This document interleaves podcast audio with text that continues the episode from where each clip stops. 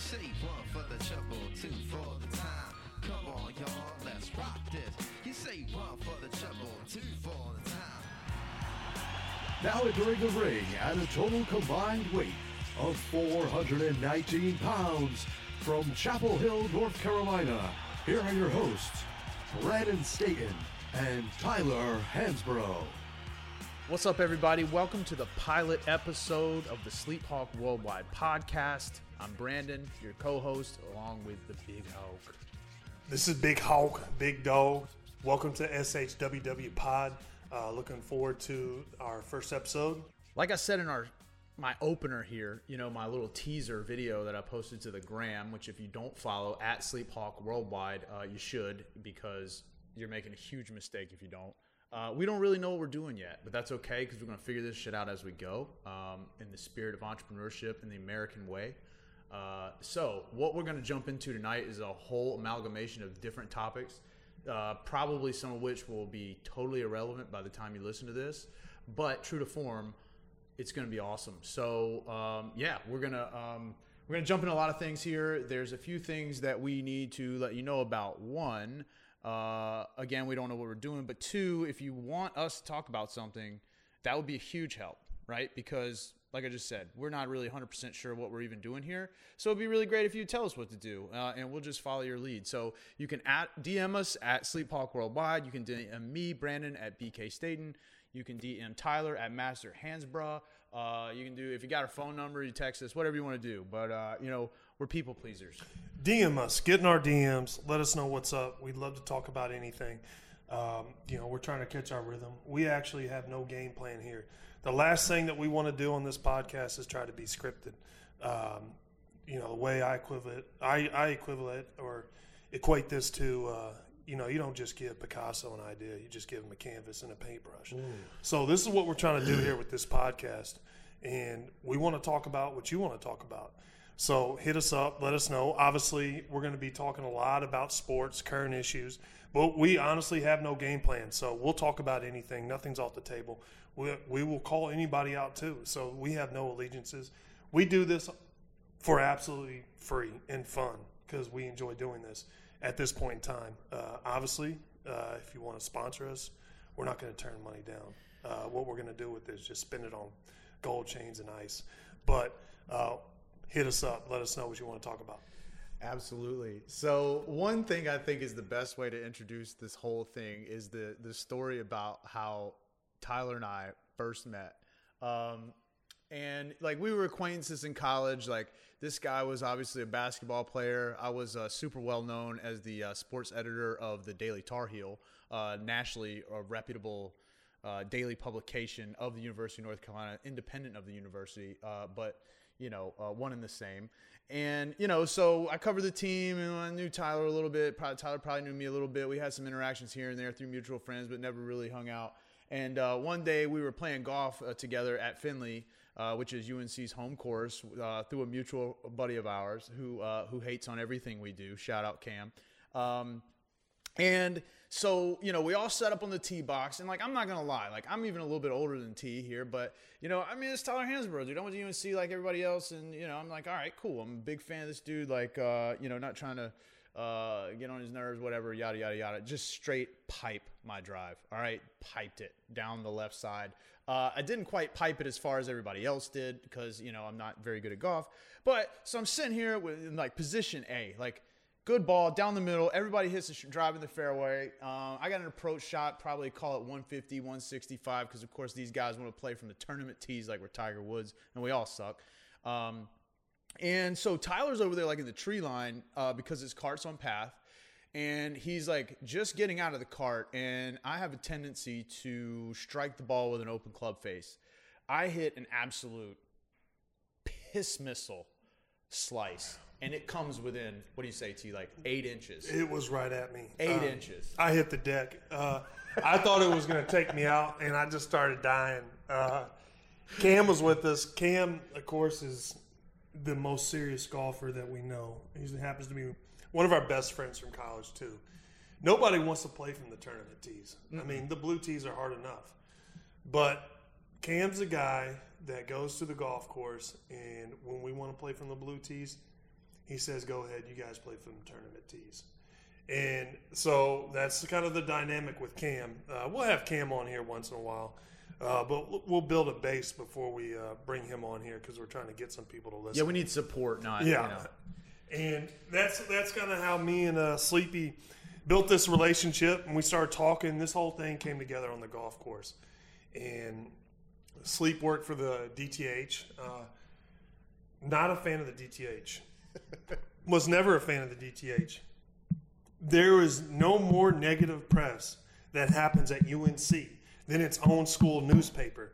And it used to piss me off so much going into Sutton's, ordering a big breakfast like I did about every day of the week, like every other athlete. St- Sutton's is a staple. Um, sit down, order big breakfast, pick up the the university newspaper, and they just hating on it, hating on Coach Williams, hating on the basketball team, hating on the football team, hating on every sport out there, and it just drove me crazy. I would look at the picks that they have on you know seventh page or something like that, and they rarely ever picked us to win. But that's uh that was then, and this is now, so we've come a long way. Uh, but yeah, that's how me and Sleep's relationship were was started right there on the golf course. And I'll tell you, like as a as a journalism major in college, the one thing I tell people all the time is they ask me, you know, what'd you major in, and I tell them I was a journalism major, and the one thing I learned was I didn't want to be a journalist. And you know, it's kind of a tongue in cheek. It's a joke. I'm on the alumni board of the J School now, which is a whole totally different story. Uh, great university, great great school, really uh, top of the, you know, top of their class and, and really everything they teach and everything they do and the way they go about it, the faculty, everything. Um, and that's another story for a different day. But realistically, like here's the thing I think a lot of people don't understand about the Daily Tar Heel and about this sort of journalism stuff in general. So yes, I also was not a huge fan of Daily Tar Heel because like every time I I was a fan, right? And so when I would try to write things that were sort of biased, right? You're taught in school to leave your bias out of it.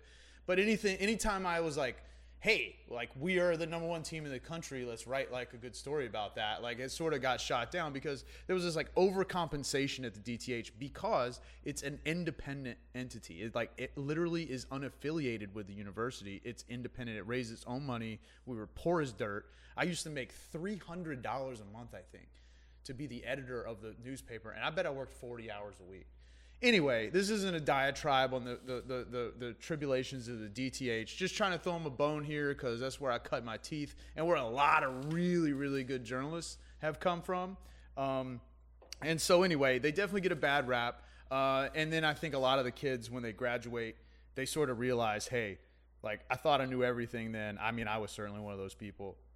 And, you know, if I knew now what I knew then anyway. But the cool thing that I got out of it was interacting and covering a lot of sports and really just, uh, you know, like I said, sort of learning the ropes there. But, uh, but yeah, so it's kind of an interesting pair here that uh, two people uh, from paths that sort of, yeah, diabolically were against each other are now on the airwaves and uh, just bringing the noise. I had no idea the DTH was independent, but I will say what kicked off my not hatred. I don't hate it. My dislike or something just kind of pissed me off was the fact that my freshman year on the UNC basketball team, they had just won the championship. Sean May, Raymond Felton, Marvin Williams, Jawad Williams, all those guys, and then they left, and then you have my class coming in. Um, we had some big names: Frasor, McDonald's All American; myself, McDonald's All American; Danny Green, McDonald's All American. NBA champ. Yeah. Um, then we have Marcus Ginyard, who is a Stud. very good player, very very good player. Probably should have been a McDonald's All American. And then we have Mike Copeland, and it wasn't the fact that we wanted this. We wanted support from our school, and we were. It was hard enough because we looked at ourselves as already being written off, and it's a rebuilding year. And I hated hearing that, and put a chip on my shoulder instantly. And when I read the DTH, and I wasn't getting support from my own university, it pissed me off more. And so it made me want to go out there and prove them wrong. And so it just ever since that, I had a hard time letting that go. And we had a good year that year, by the way. But that's where that whole, um, that's how that started with the DTH. Yeah, you guys had a great year. I think you way exceeded a lot of people's expectations. And I think the thing about the DTH too, uh, which is kind of interesting, is that you know they have this. Um, they definitely have the reputation. They're student journalists, and a lot of times, man, the first things I ever wrote for the Daily Tar Heel, like there's so much that I have literally published in that paper that I really wish I could take back. Right? You're you're 17, 18, 19 years old uh, you know, you're going to the bar every night. You're like think that you're just untouchable, and then every your opinion matters so much. And this is really before the age of like social media. And some really good stories have come out of there. They, but they're they. I think again they kind of overcompensate by trying to maintain their independence. They raise their own budget. They sell ads and, and do those things like they they are totally not funded by the school, and that's a common misconception that I think a lot of people have.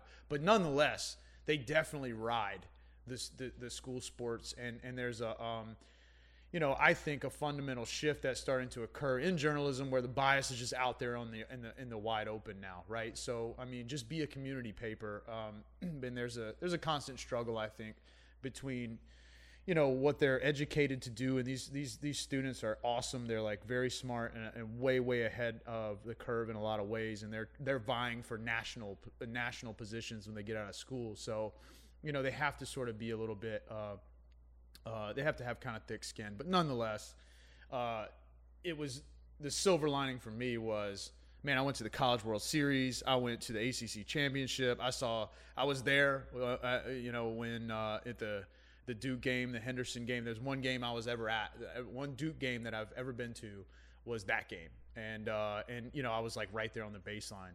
So anyway, man, it's given me some cool experiences. John Bunting, the old coach, like this is a great story with me and Cam, uh, our buddy again. Like he once yelled at me after a 23 to nothing loss at UVA, and I believe it was 2006 on national television. Uh, he was fired uh, that following Monday, uh, so I sort of got my my vengeance. But anyway, man, there's some cool stories and whatnot, but nonetheless, um, yeah, I, I love I Bunting. Can't disagree with you. I love Bunting, by the way. Carolina guy all through. Big through. Carolina guy, uh, really embraced the school, and um, it was just unfortunate that the teams didn't really pan out like the school or the fans wanted. But you can't knock that guy for trying. Dude recruited Hakeem Nicks, recruited B, uh, Brandon Tate, recruited T.J. Yates. I think all those were his recruits. Um, no, I could be wrong about TJ, but anyway, I mean, they, they, had some good, they had some talent under. We're not, under yeah, we're not sitting here saying he should have a job, but he was very good for the school, uh, represented it very well. Um, really nice guy. Every time I talk to him, um, but yeah, I mean, the DTH has had some good, good uh, editors come out of there, and the one thing that I hate about that though is uh, the journalism school at North Carolina is big time. It's one of the best in the country and to think that they're taking some of their journalists that are highly educated, very smart, and directing them on how to like write a certain article or how to twist it, it's kind of taken away from the the kind of the potential that that writer has. I feel like the journalism school at North Carolina has very good talent when it comes to journalism. And to think that they're being like told kind of like how to say or what they can say. Imagine if they just said, "You write the article and we'll see what happens." I think it'd be great. I think it will see what happens. But that's not always what happens in news. So, so uh, that just to be clear, that is a big issue with the DTH in general. The, the, the J school, there's there's, and I'll, I'll get off of this because I know you guys probably don't care as much about the J school as me and T do, and uh, sort of the media in general is, is definitely something I think we're all tired of. But uh, effectively, what um, man, this is what always amazed me about the current climate of like the perception of the media is I go to I go to UNC. It's obviously a liberal media school by all standards. Like the New York Times, when I was there, was a required reading in one of our classes.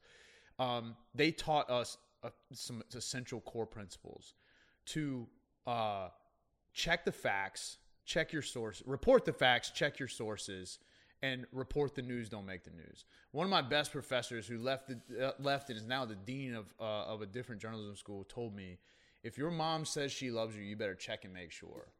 And it was one of those things that just sort of followed you around all at all times, and now you see that, and and, and that's what's taught, uh, and it's really not what's implemented in a lot of ways. But you know, neither here nor there. So I think a lot of the issues with the DTH stem from the DTH's overcompensation to, to remain independent as opposed to, hey, if all we write are um, feel good stories about UNC and basketball and football and this, that, and the other, we're somehow going to be biased. Uh, and I think there's the, the the truth is somewhere in the middle. No one is as critical of a team than their fans. You see that in a lot of a lot of sports and with a lot of teams. But at the same time, like you got to live, man. When when you're winning national championships and when you're pumping out NBA stars and you're having like you know uh, a great success on the football field as we are here recently until this weekend. You gotta you gotta embrace that. You gotta enjoy it, and, and, and part of telling the truth is when when when the grass is green, you, you water it. So anyway, that's uh, that's kind of where we stand on that there, and uh, that's a pretty good segue into I think um, the devastating, crushing loss to Florida State last week. And did you watch the game? I watched the game. Um, at first, I thought it was going to be an absolute blowout first half, but um, I like the way we fought in the second half. And I'll be honest with you, I don't know a thing about football, uh, especially college football. Um, I'll talk about that later and what I have an issue with college football. But I like the way our guys fought back, uh, gave ourselves a chance. I'm big on our quarterback Sam Howell. I, he really showed. Um, Guy's a stud. man, he, he he battled till the end. I respected that as an athlete. Yeah, and, and, and you know the, the easy thing to do, I think, is jump on late. You know, I, I was I had a friggin' even in COVID, your friends get married on game day. Like, come on, dude. I don't understand it. Like that's the worst part about having friends is your friends get married, and they always want to get married on Saturday. Like get married on Thursday because like then I call out of work, which is awesome. Uh, like I'm not maybe I'm missing the Browns and what Jets game or something that they show on Thursday night. Like I'm all in. Like any night, it was Saturday, Sunday. Like just let us have it, man. Like anyway, even during a pandemic where you're not even supposed to get married, I was at a wedding, and I'm one of those fans where we're getting blown out. I think like 31-7 first half, and that's all on me, right? I'm not there. I'm not watching the game, and therefore we're just just pissing in the bed. So you know, letting I get out of there, make it back and tune in second half kickoff what happens i mean just straight rally right i mean we are taking off chunk plays one after it's like playing madden on easy mode or beginner mode which i don't play madden because i suck at that too but uh, as you'll see is a theme of uh, me and anything uh, regarding athletics at this stage of my life i'm not very good at including madden but nonetheless dude we are charging we're making a comeback like and then then it happens, right? We were like going down the field. The first issue was, you know, they had the pass interference they called. Next play, I think, they throw it deep to Corrales. Guys got, I mean, like straight, about to yank this dude's jersey off, right? I mean, Ray Charles could have seen this was pass interference. No call. All right, like still should have caught the ball. Uh, but hey, I'm not there, right? I don't understand like what, you know, this dude having tugging on my shirt has to do with, you know, me being able to make the call or the catch. So yeah, I can't blame Corrales when there's a, a clear foul in the play. And it's just devastating. The next ones, man, maybe the little pressure got to him, you know, and there's nothing wrong with it. college kids, you know, that's one thing I think I'm going to take into this is like, you know, um, as a fan, you're standing there, you're screaming like, how could you not catch these passes, right? And it's it's it's demoralizing or whatnot. Um, but a these dudes are like I mean, like you got it. Like I said, I was just talking about it. Like you got to ride it while it's high. And so to just dog these guys for dropping balls, like, look, man, this is college football. These guys are in a new place. Um, even last year, the temperature was just.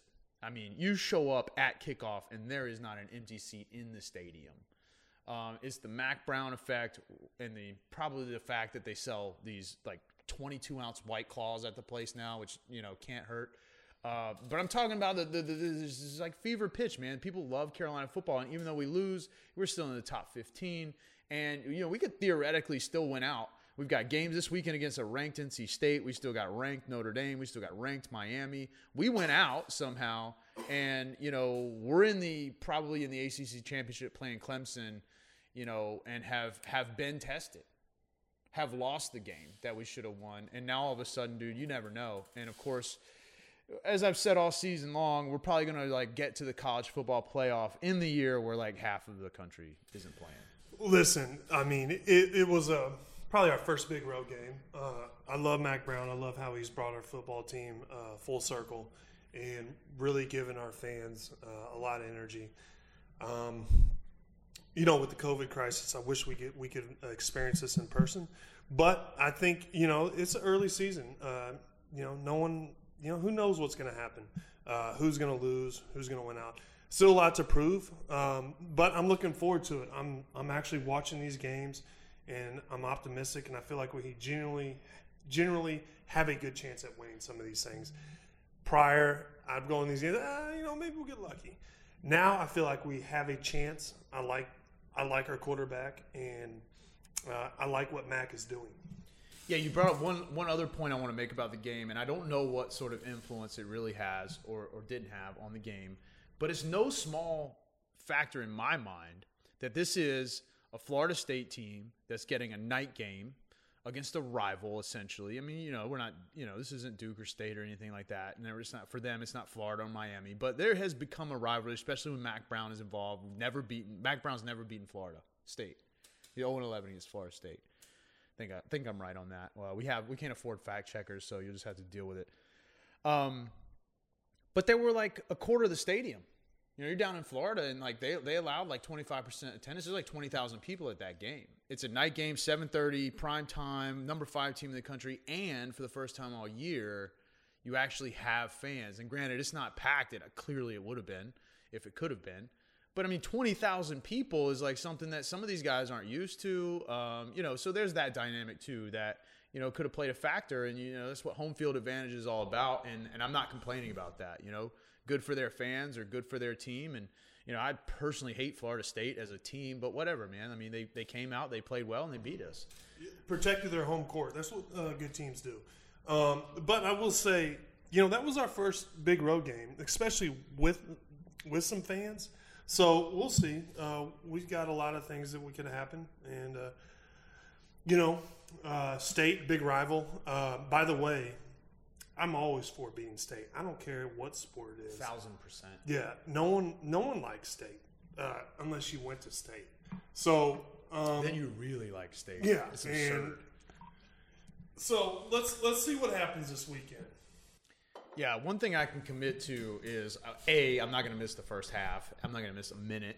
B like our I mean our breakdown of the UNC NC State game is like you might as well just cancel your ESPN Plus subscription because from this point forward you want to know what's going on with UNC athletics.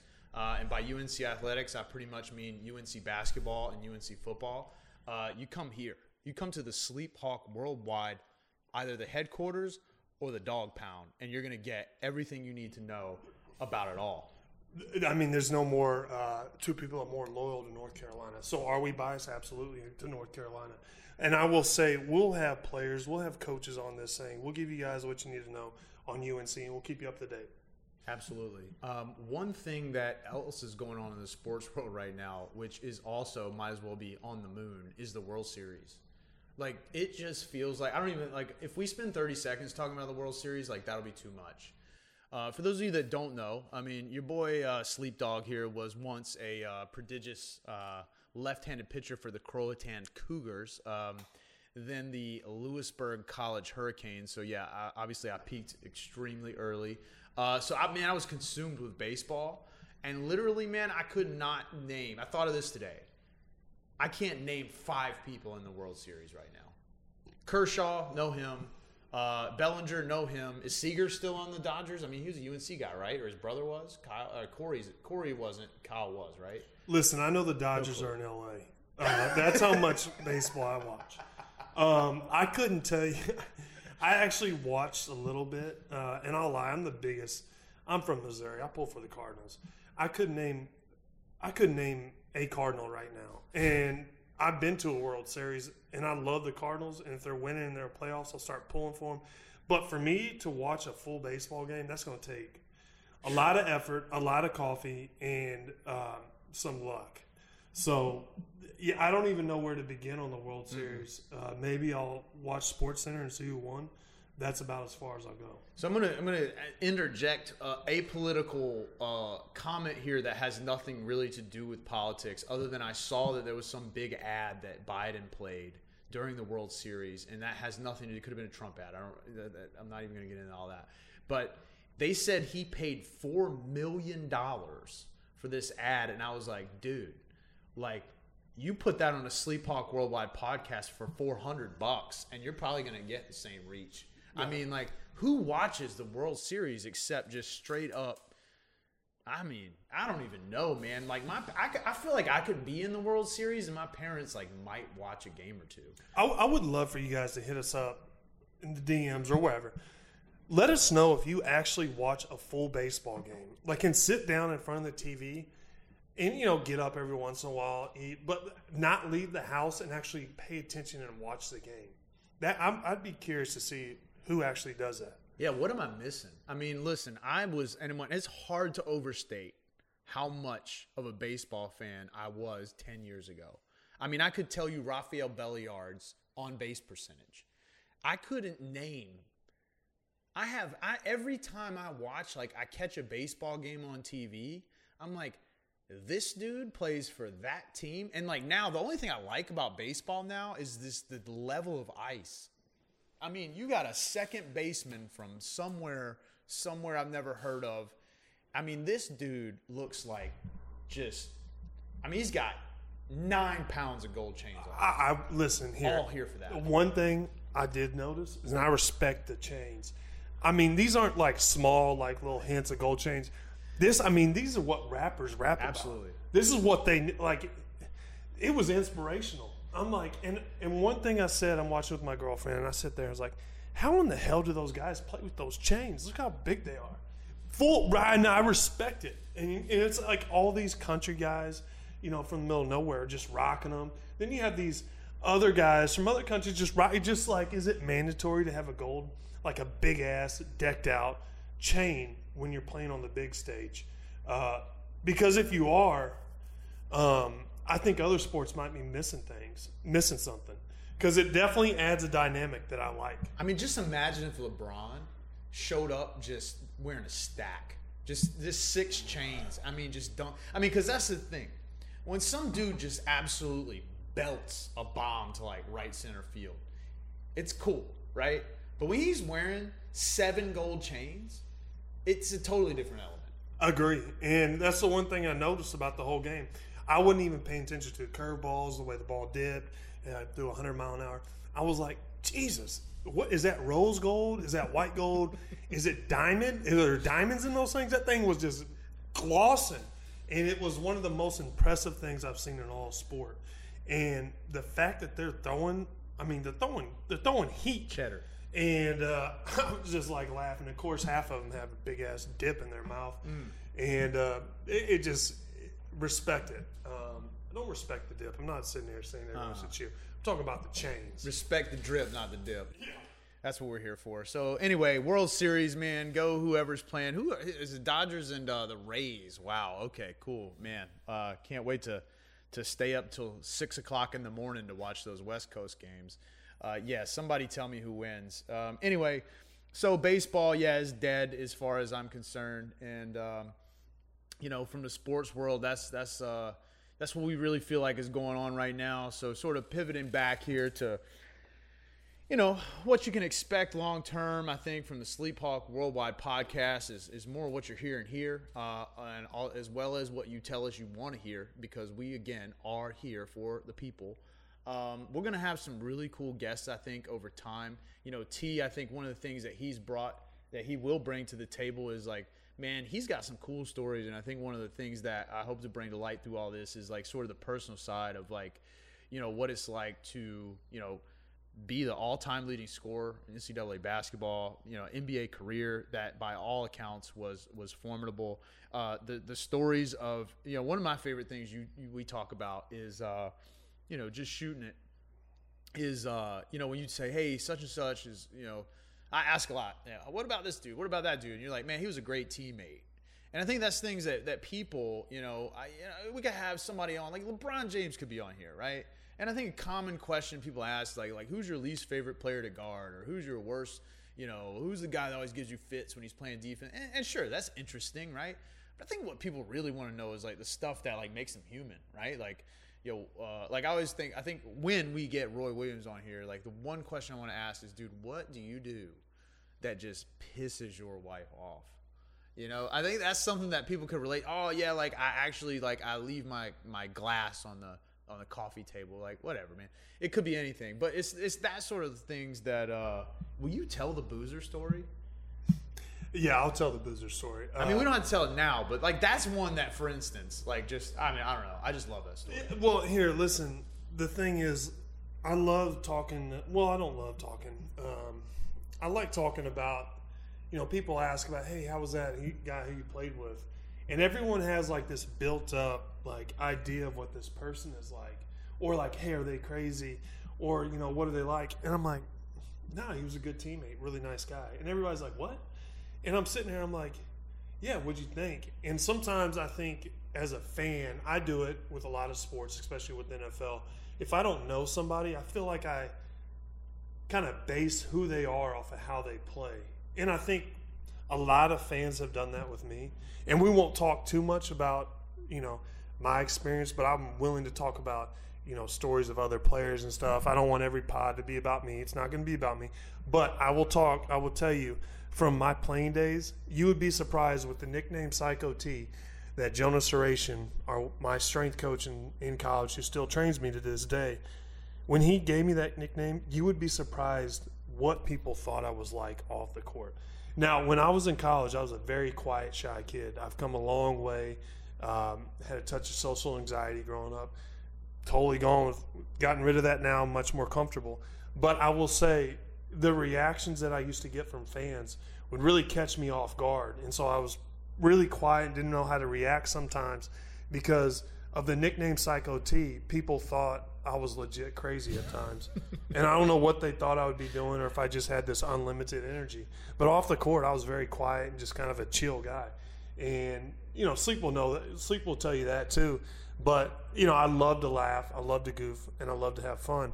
And I think that kind of throws people off. Some people have an idea that I'm this way or that way.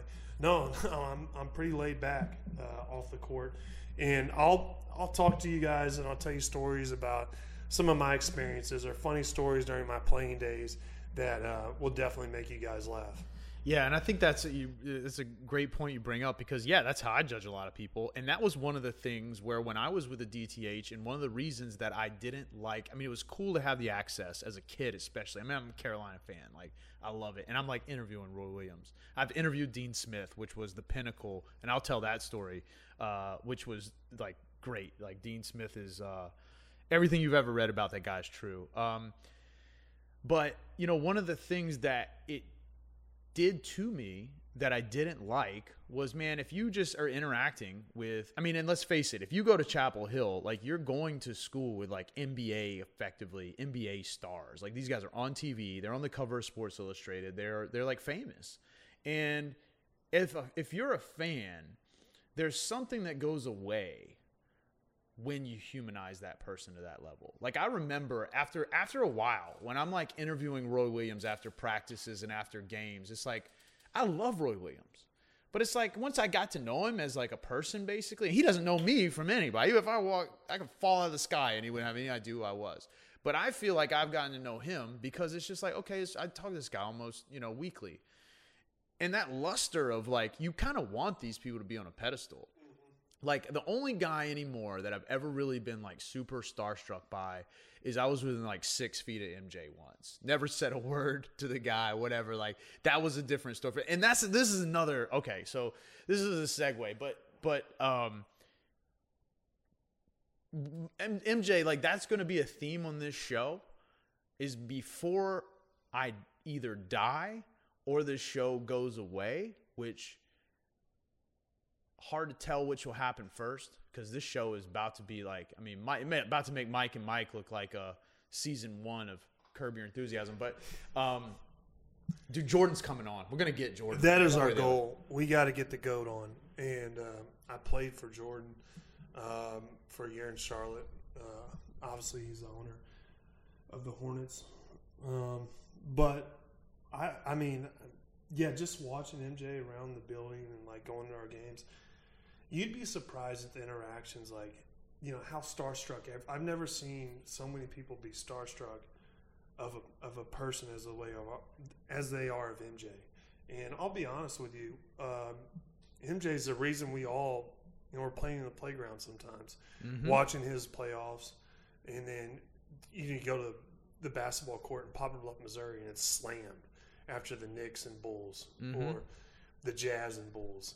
And when I first got to Charlotte, uh, I don't think I've ever, I don't even think I had any interactions with MJ my whole time at UNC. But when I signed with Charlotte, I remember he left me a voicemail. I didn't have that number, so it went straight to voicemail. And he called me. He's like, "Hey, I'm just congratulating you, helping us get to the top. Uh, glad you're part. Glad you're glad you're on the team, and uh, see you soon." It was kind of simple like that, and uh, you know that's MJ. I saved that voicemail, and But you lost his number. you're right. I That drives deleted the voicemail somehow, and uh, I haven't gotten it. Like we could call him right now. The first episode, we could be like, "Hey, MJ, man, this is uh, Sleep Dog and uh, and Big Hawk, and uh, congratulations, you've reached the pinnacle of your career and life, and you're on live with the Sleep Hawk Worldwide pilot episode." But hey, nonetheless, man. I always thought that was a funny story. I was like, "Hey, dude," because we were talking about playing at Old Chatham, and like my my goal before we started the podcast was like, "Dude, do you think there's any way we get Jordan to play golf? Like, what do we have to do? Could we do it?" And Tyler just says, "Man, I used to have his phone number." I'm like, "Dude, who loses Jordan's phone number? I mean, that's the ultimate phone Uh, number." you know, I'm not sure if it was his his actual number or he's calling from like a an app that created a number, but I'm sure he's got multiple phone numbers, and I'm sure the one he called me on is it the one he keeps in his pocket. One eight hundred Michael. oh man, dude, having the goat on is is definitely the goat move and something that we will accomplish before all is said and done. Because he just bought a NASCAR team with Denny Hamlin. Hamlin, wow. Uh, you know, and and and that's an interesting story. All all to the side, and and and uh, you know, we've got some affiliations. You know, with the NASCAR. We've got a good buddy that we both know, uh, Hermie Sadler, Tar Heel, who's affiliated with NASCAR. His brother Elliot, uh, great driver. Um, and uh, you know we're gonna have to hit. We're gonna have to have him on and kind Gotta of explain on. him about NASCAR. And you know, being in North Carolina, being a North Carolina-based podcast, I think you got to have NASCAR on there. Oh, yeah. You got to touch NASCAR. And the fact that we're sitting here talking about NASCAR the way we are, and we're just destroying baseball, is absolutely hilarious. Oh God, you, have you ever been in a NASCAR race? I have. I've been to one. I've been in the pace car to NASCAR race. I've been in the pit on the damn wall while they're changing tires, and I mean it's electric. Like I can't. wa- I don't. I like. You want to talk about baseball? I don't understand how people sit in a recliner and literally watch NASCAR.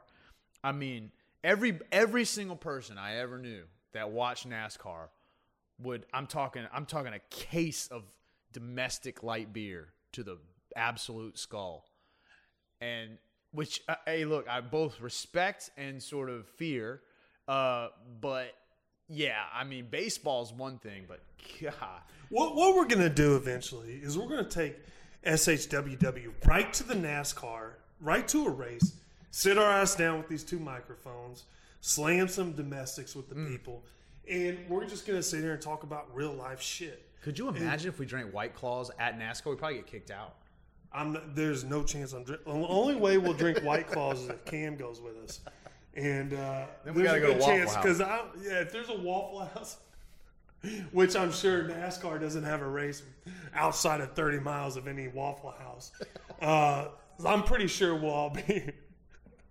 that will be. We'll do a post race uh, pod right there at Waffle. that's a prerequisite That's our buddy cam he does the waffle walk is the top five worst instagram story on the planet but i think he thinks that women just dig it and uh, i've never seen a woman that I think you know I would like want to strike up a relationship with or anything inside of a Waffle House, and uh, but I am pretty sure that they decide like the sole deciding factor on where to put NASCAR tracks is is there a Waffle House within walking distance? and that's maybe the only way we get Cam on the podcast is just take it right to uh, Waffle House. And also, I want to say this other thing about Cam is like, Cam, do you think Waffle House is a turn on to these girls? Like, if you're like, I think you're hitting the wrong demographic if you're talking about, oh yeah, you should see how many girls slide my DM after the Waffle House walks. I mean, could you like what girl is sliding your DMs as you're going to Waffle House? Hey, baby, can you hit me with that All Star Slam Dunk breakfast? Yeah, can I get uh, can I get some of those hash browns just smothered? Uh, You're like, like I don't want to be smothered by anything coming coming from Waffle House. But yeah, so our buddy Cam, I mean that's his thing, right? It's his go to. He, he he posts the stories. You know, this guy's a legend in his own mind. You know, uh, great golfer. He he is the reason that me and Sleep have developed this relationship, and maybe possibly the reason this podcast is on. That is absolutely true. Cam Waffle House Sexton, we all are golf buddies, and we met at Finley, and this is how this whole thing kicked off. And And and on a subsequent podcast, I want to bring Cam into the show, and I want Cam to explain to you, in his own special way, how me and Big Hawk just laid wood to his plus two handicap and absolutely destroyed him on the golf course. Let- Let's talk about the the Cam dynamic. Uh, I think this ties in with the COVID crisis too. Um, Cam, so Cam shot a s- what is it? 65. 65 at Like Finley. he shot a 65 like Barry Bonds hit 73 home And runs. so what he did is obviously he plays from the tournament tees. He doesn't play for anything anywhere else. And so he, he we don't really get a text. We have this other golf buddy who's like, Cam just shot a 65. So knowing Cam, he kind of kept it quiet, but he kind of made some hints. He played a really good round. He wanted us just to hit him up to let like He just wanted so- us to come to him. yeah, just to know that we know that he shot a 65. Not really to brag, but to brag. But to ba- absolutely. And so, yeah. what had happened was they put these tin, like, they covered the holes with this metal. No, they, yeah, they pulled the cups out of the ground. And so you weren't Half putting, inch. yeah, you were not putting into the uh, into the hole. You do not physically have to pick your ball up out of the no hole. foam noodles, none of that. I mean, literally, the actual cup was just placed about a about a half inch or maybe even a full inch out of the ground. So all you had to do was put your ball against the outer rim of the cup, and by the course rules, these are official course rules, it counted. Yeah, you, you hit you hit the metal cup. It's good. And so to break it down for you guys, um, after that round, a day or two after, me, Sleep, Cam, and some random guy that was playing behind us. We had a threesome, which is a no no. So they hooked us up with some random golfer. And I was like, well, I can't imagine. I hope this guy's guy, good. I hope he's not slow. He was an old guy, wanted to play nine holes with us. So on the eighth hole, which if you know Finley is a par three, and I'll be damned if I didn't tee off and I slam dunked that thing right on the metal thing, and it ricocheted off the metal thing. I threw my club up, high five Sleep Dog. I ran over there and high fived this random 75, 80 year old. He was a pharmacist. He and we all started jumping around. Look back at Cam, and he hasn't moved, hasn't smiled. He's teeing up his damn ball right there. And I said, Cam, what in the hell? Just wrong?" looks like someone What? hit his dog on Highway 70 with a Tahoe. And I said, "Damn, Cam, what's up?" I was like, he, "He's like, what?" And I was like, "Cam, I just got a hole in one," and uh, no reaction, no, No nothing. reaction. Zero. none. I was like, and so he's like, "That's not a hole in one," and I was like, "What the hell do you mean?" I was What like, you call it? "You just recorded your 65 on your handicap app, and my hole in one doesn't count now." and and so I was like, "That's wrong." So we got the we got the golf pro. Salt Bay Central. And the golf pro said it's good. No, but that wasn't good enough. So I had to send an email to the governing governing body of golf. I think This it's is a true story. USGA. This is a true and I said, "Is this a hole in one or not?" And I'll be damned if it's not a damn hole in one. You have to physically pick your ball up out of the hole for it to be a hole in one. And listen, the only reason I was so excited because I know I'll probably never get a hole in one in my life, and that's as close as I'll ever get. There's a good chance that Cam will probably get a hole in one, and if he does, I hope I'm there with him because there will there won't be a high five, there, there won't be, a, won't be smile. a smile. There will be nothing. I'm gonna tee my ball up right after him, and I'm gonna hit my shot, not even acknowledge it. I'm gonna go up to the hole and grab his ball out of it and toss it over to him and just say, "Hey, man, nice shot." You know, no, you don't get a picture. Like you just remember this one. You know. I might leave. So the bad, the worst part is, is Tyler's ball. His, I mean, directly on top of this cup, bounces up into the sand trap. Now, I'm not talking a ricochet. Like he didn't clip this thing on the edge and it shot sideways. It lands on top of the cup as much as it could land.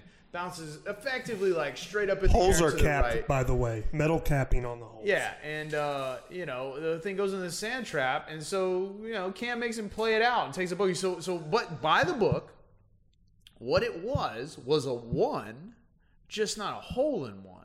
So what I told Tyler is I was like, well, think about it this way, man. In 20 years, somebody's going to ask you, have you ever had a hole in one? And you get to tell them, I've had an ace, but never a hole in one, and let them figure that riddle out. And listen, the only reason I didn't get that card framed and uh, get a picture is because I would hate to have a high 90 scored framed with a one on it and a picture of me next to that. Oh man, yeah. I mean, that was uh, dude. Tyler's a good golfer. So in the stage of of of of, uh, of golfers, you know, Cam is is as close. He'll tell you he's scratch, which probably means he's like a three. Uh, I'd say, what do you what do you think your handicap is at your best? Like a, a eight or nine? I would say I'm about an eight or nine right And I'm probably the best I've ever been is a 13, and that was probably stretching because I used to play it as a really bad course, like my small town hometown. I'd say my best, I mean, the best score I've ever shot from like the backs is like 82, and uh, yeah, I mean, so when I'm bringing the noise, I'm a 15, and um, yeah. So, but see, here's the thing: is like when me and Big Hawk get on the course, you're not going to stop us because what do the great ones have? A switch, period. Period. And let me tell you something Sleep may not be a good golfer, but he knows how to turn it on at the right moments. Mm.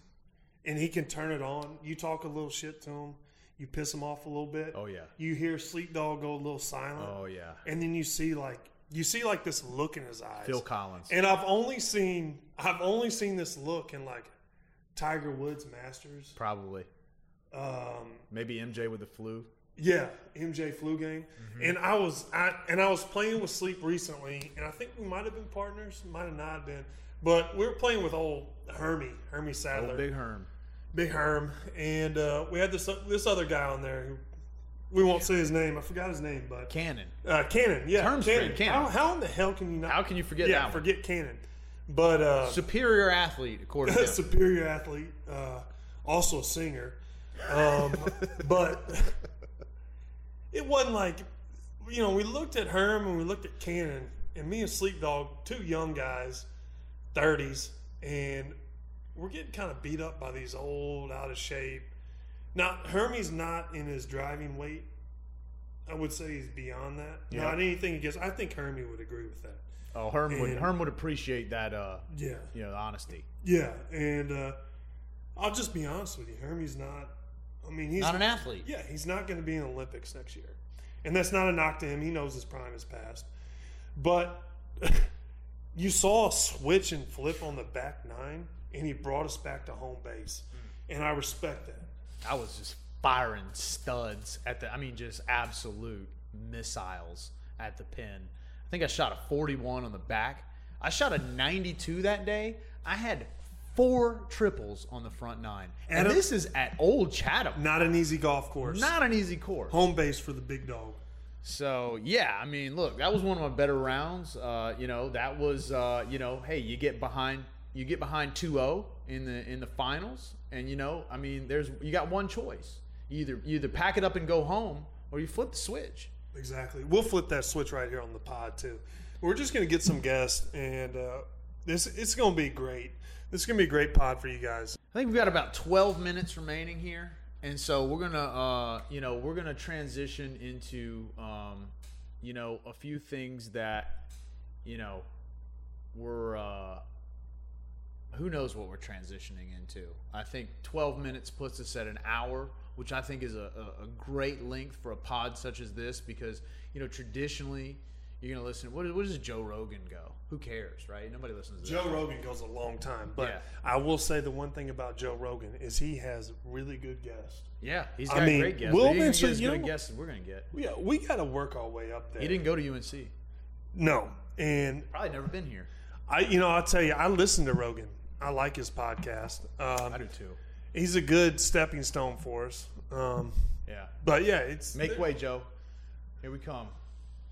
So here's here's here's uh here's what's been going on with old uh, a sleep dog lately. So let's let's transition out of the sports world and into the real world.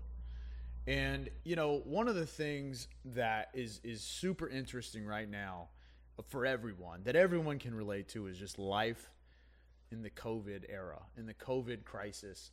And it's just different. It's different in a lot of ways. It's different from work perspective. It's different from, you know, obviously, you know, people are out here shooting 65s on the golf course that don't really deserve to shoot 65s. Um, which we never actually got to um, the fact that the whole point in the 65 was when they put the cups back into the ground that's when we we just flipped the switch and old Cam became old Hulu. I think we missed that part. So before we even get into COVID can hit people in different ways. Yeah. Uh, mentally, physically, and emotionally. yeah, emotionally. I guess mentally is emotional. And and what I think it did to Cam is having the caps on the hole took away that that big flaw in his game that he just can't hole out a hole. yeah, He just can't hole out. But if he can get close and just ding, oh yeah. I think he's a. I, I put him up against anybody on Put the him golf up against course. Tiger. Yeah, put bring Tiger out there and let's see if old Cam. Bring Tiger. We'll cap out. these holes up and we'll see if old Cam can give him a run. But I tell you, as soon as you remove those holes, that's when me on Sleep Dog, we have a chance at beating Cam, bury him. bury him. And you know what we have? We have the mental edge. We and that's what that's what I think Cam really realized that day. Is like, man, if I could just hole out, I think I'd have a chance. And a subsequent time we were playing him, man, he got so nervous. All right, dude, this is remind you, uh, like to remind you, you know, we're telling you, the audience, most of you, about a person that you don't know. Okay, this guy was a college athlete, a stud by all regards, Very athletic. very athletic, great golfer. Never take that away from the guy. But he gets in the arena with two people that are just mentally stronger than he is, and you know what he does? On the 10th tee, this guy, I mean, I, have you ever in your life heard a story like this? This guy tees his ball up outside of the tee box.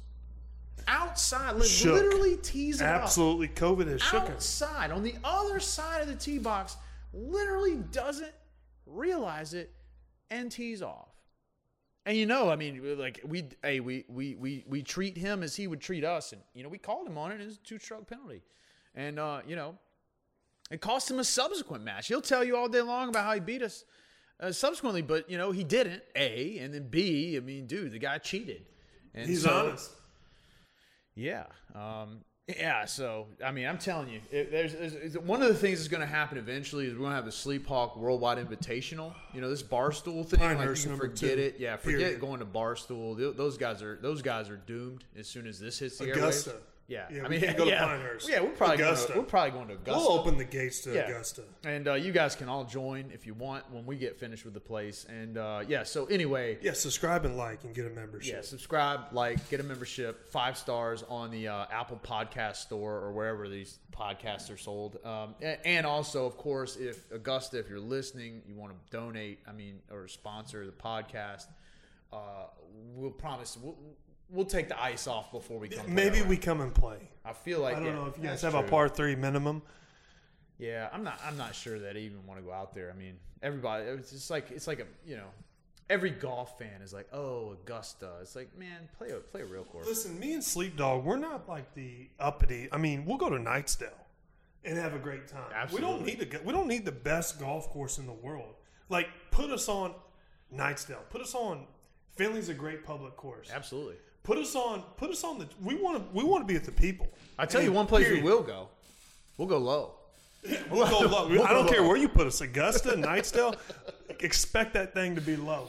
Yeah, I mean, you might as well just uh, you know, break out the course record book and get your erasers out when the big dog comes around. Um, so anyway, yeah, golf is uh, gonna get pretty dormant here pretty soon. Um, you know, and and that's fortunate for the golf world because you know we don't quite want to.